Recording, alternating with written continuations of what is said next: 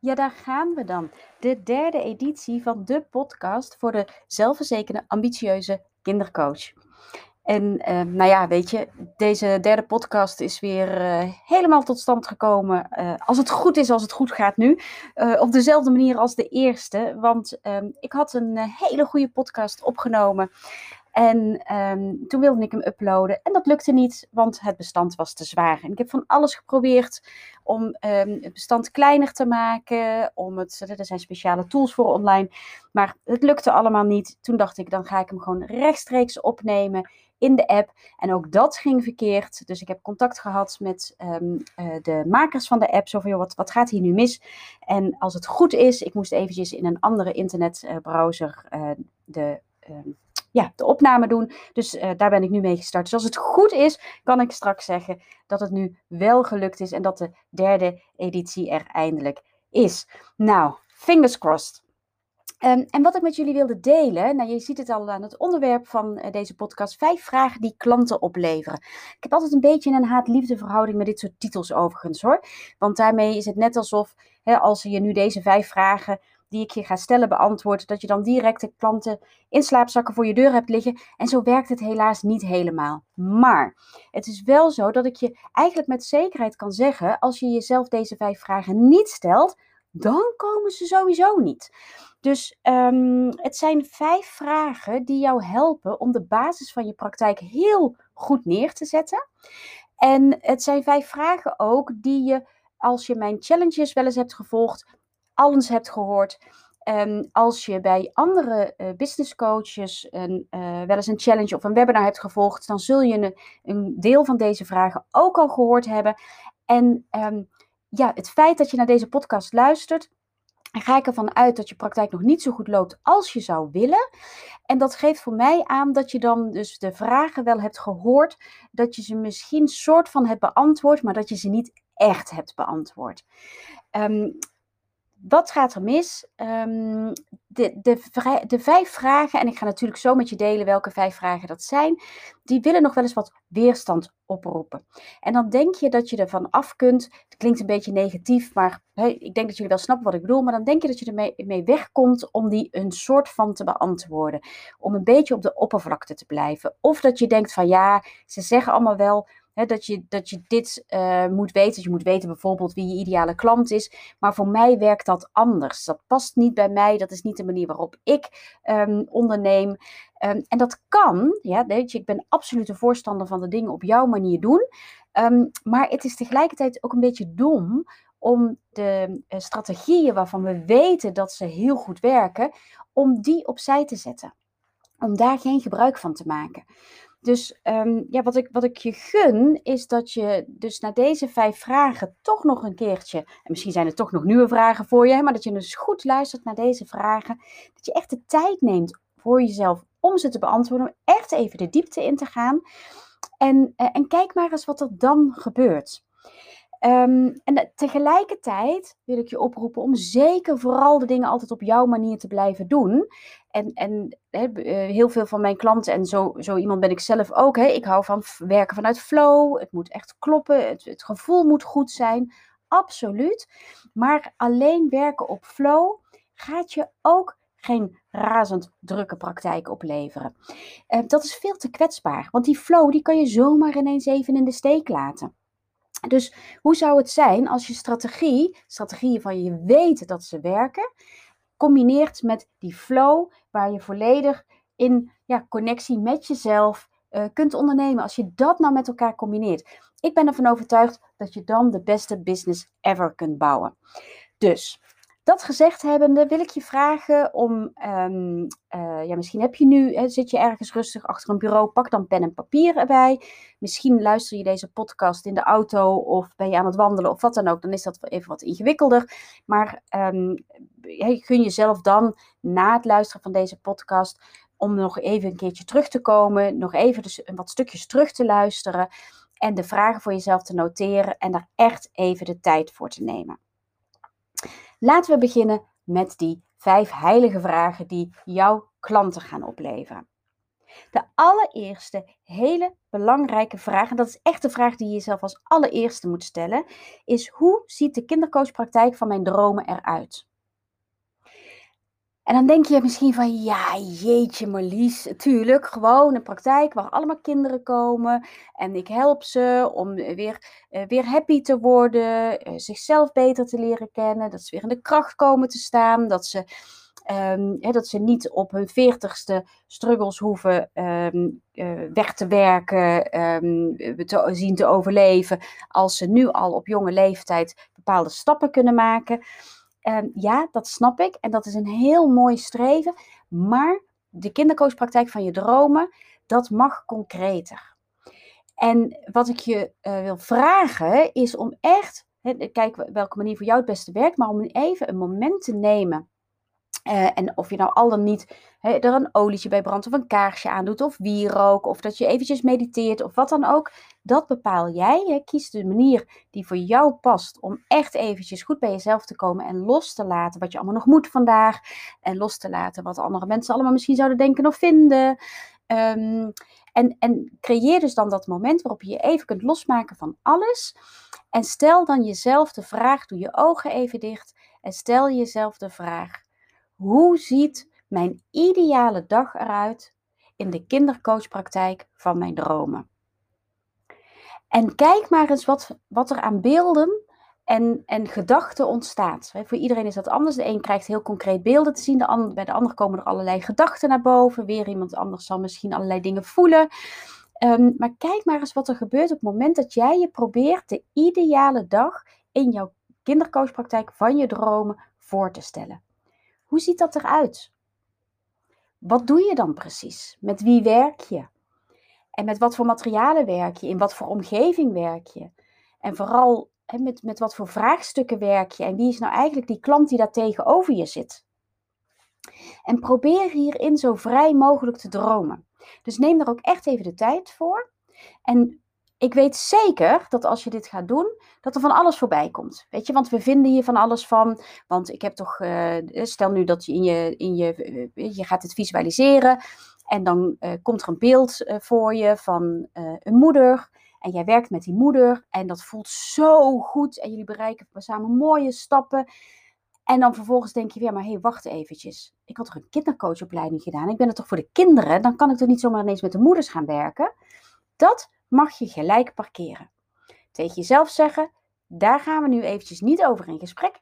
Met, ik ga even niet in gesprek met mezelf hierover. Ik laat dat beeld gewoon eventjes toe. Ik laat het ontstaan.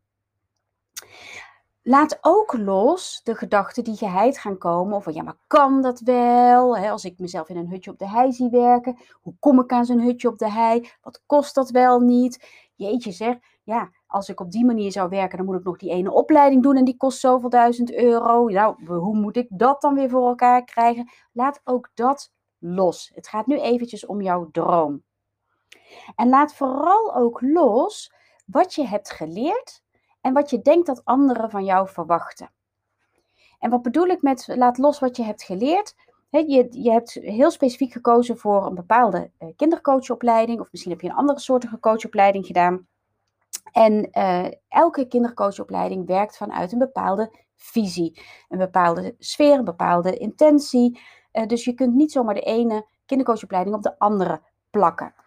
En um, dat kan dus ook betekenen dat jij, je wordt opgeleid vanuit een bepaalde visie, dat jij misschien niet 100% van die visie ondersteunt. En dat is heel gezond. Hè? Dus dat heeft niks, zegt niks over, over die opleiding, zegt niks over of die opleiding wel of niet goed is. Maar het is heel gezond dat jij um, uh, bij alles wat je geleerd krijgt, bij alles dat je aangereikt krijgt, dat je bij een aantal dingen zelf je kritische vragen zult stellen. En als dat nou zo is, en, en jij zou dus dan um, jezelf dwingen om jouw praktijk volledig in te richten en volledig te werken op de manier zoals en vanuit de visie zoals jij in jouw kindercoachopleiding hebt geleerd, dan ga je voorbij aan datgene wat jij zelf weet en, en wat je eigen visie is, waar je zelf voor staat. Dus ook dat, wat je hebt geleerd, mag je eventjes in zo'n visualisatie van je droompraktijk even compleet loslaten. Nou, hetzelfde geldt natuurlijk voor wat je denkt dat mensen van je verwachten. Uh, wat verwacht je opleider van je? Wat verwachten je ouders van je? Wat verwacht je partner van je? Uh, die, die beste vriendin van je? Um, oh, laat ook dat los. En om daarin een concreet voorbeeld te geven, zodat je een beetje weet wat ik daarmee bedoel, is, um, ik, ik heb bijvoorbeeld een van mijn klanten, die heeft heel veel rouw en verlies in haar leven meegemaakt. En zij heeft ook jaren gewerkt met rouw en verlies, maar het schuurde aan alle kanten. Dus zij is op een gegeven moment gestopt met haar praktijk. Zij wist echter, ik wil niet anders dan mijn eigen praktijk. En ik ben hier goed in en ik wil verder, maar ik weet niet hoe. En toen we gingen samenwerken, kwamen we er al snel achter dat zij een hele andere doelgroep had. Die, eh, ja, even heel lullig gezegd, niks met rouw en verlies te maken had. Waar zij heel gelukkig van wordt. En die zij bij uitstek super goed kan helpen. En ze voelden aan alles, hier heb ik voor te gaan. En vervolgens kwamen me natuurlijk de miepgedachte van ja, maar ja, iedereen zal natuurlijk wel denken hoe kan je nou in één keer voor die doelgroep gaan? Hoe kan je nou in één keer die switch maken? Want jij bent toch van verlies en rouw, daar ben jij zo goed in. Daar heb jij al een heel goed lopende praktijk in gehad. Dat mag je dus loslaten, want anders blijf je voor de rest van je leven doorgaan met iets wat je niet past of wat je niet meer past. Of je stopt zelfs helemaal omdat je voor jezelf niet durft toe te geven dat jouw focus eigenlijk ergens anders mag liggen. dus gun jezelf, als je die eerste vraag beantwoordt, hoe ziet de kindercoachpraktijk van mijn dromen eruit? Om alle mitsen en maren, alle miepgedachten even compleet los te laten. Nou, en misschien wil je dan die, die, die, die kindercoachpraktijk die je voorstelt, misschien wil je daar een collage van maken, misschien wil je hem wel uittekenen, misschien wil je er een gedicht bij schrijven. Kies ook hier weer een manier voor jezelf die bij jou past, Ehm, om dat beeld te ankeren. Zodat je op het moment dat je het eventjes niet zo ziet zitten, het allemaal wat lastiger vindt, je afvraagt van what was I thinking, waarom wilde ik dit nou eigenlijk weer, wat had ik nou eigenlijk allemaal weer bedacht, dat je dat anker uh, erbij kunt pakken om jezelf weer even daar heerlijk mee te laden. Dus dat was de allereerste vraag van die vijf vragen die klanten opleveren. Want op het moment dat jij echt gaat voor jouw droom en die droom heel concreet kunt maken, en de, en de stappen kunt formuleren om die droom waar te maken, dan kom jij met een heel helder en concreet beeld en verhaal naar buiten toe. Ga jij ook de mensen aanspreken die daarop aangaan. En ga je dus ook de klanten aantrekken die bij jou passen. Dus een superbelangrijke vraag om mee te starten. De tweede vraag is, en die, die als het goed is, komt die al naar boven op het moment dat je jezelf de eerste vraag stelt, is met wie wil ik nou het aller, aller, aller, allerliefste werken? En ehm, dat zegt niks over of jij nog met iemand anders kan werken dan degene die jij nu hebt bedacht. Hè? Dus die nu in jou oplopt. Als nu bijvoorbeeld die moeder in jou oplopt, of als dat uh, meisje van negen in jou oplopt, wil dat niet zeggen dat je niet meer met jongetjes van tien kunt werken. Um, dat heel belangrijk om dat te onthouden. Maar wat zo belangrijk is, is dit is je eigen bedrijf. En je eigen bedrijf moet je naar buiten brengen met een heel concreet verhaal, met een heel helder verhaal dat mensen aanspreekt. En vanuit een enthousiaste, passievolle, zo klinkt het heel woe um, energie, met de juiste energie, uh, met het juiste enthousiasme. En dat kun je alleen voelen als je gaat voor datgene waar jij het aller, aller, aller, aller blijst van wordt. En het is je eigen praktijk. Dus je hoeft je niet meer te conformeren aan ik moet er toch voor iedereen zijn. Het is niet netjes om mensen buiten te sluiten. Dat mag je allemaal loslaten. Je mag gaan voor datgene waar jij het allerblijst van wordt.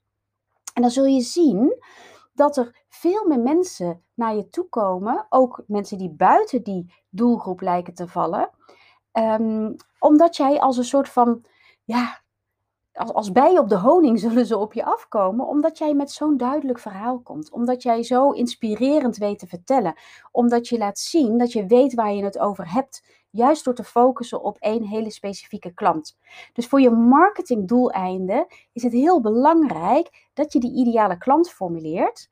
Om vervolgens heel veel klanten die ook daar buiten vallen aan te kunnen gaan trekken. En wat dan natuurlijk wel heel belangrijk is, hè, is als daar klanten bij zitten waarvan je denkt van ja, maar hier gaat mijn vlammetje echt niet van branden. Ik ben niet de juiste persoon voor deze, deze klant. Dat je die dan dus ook mag doorverwijzen naar iemand anders. De derde vraag die je mag beantwoorden is wie ben ik nou? wat onderscheidt mij van al die andere kindercoaches? En dan niet alleen op professioneel gebied, maar vooral als mens. Dus wie is de mens achter de coach? Want mensen haken aan op mensen. Als jij op zoek gaat naar een coach, dan zoek je iemand waarbij je je veilig voelt, waar je het gevoel hebt een klik mee te hebben. En iemand die uiteraard professioneel is, weet waar hij het over heeft en met een rete goed programma voor je komt.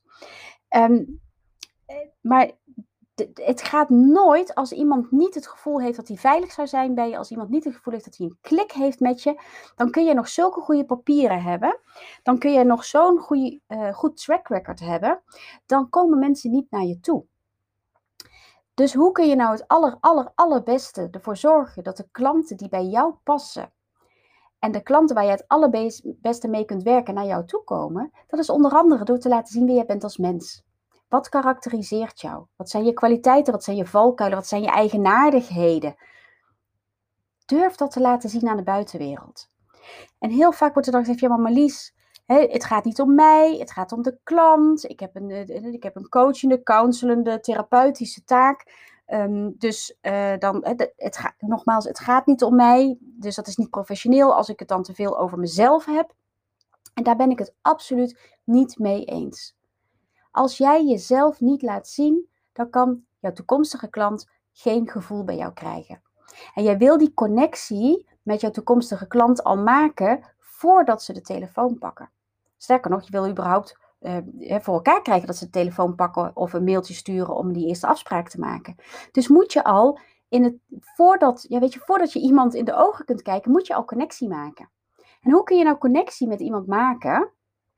Um, in zo'n plat medium als een website, door jezelf te laten zien. En dat gaat verder dan vertellen, ik heb, ben getrouwd, ik heb zoveel kinderen, ik hou van yoga. Um, en ik heb altijd al geweten dat ik iets met kinderen wilde doen.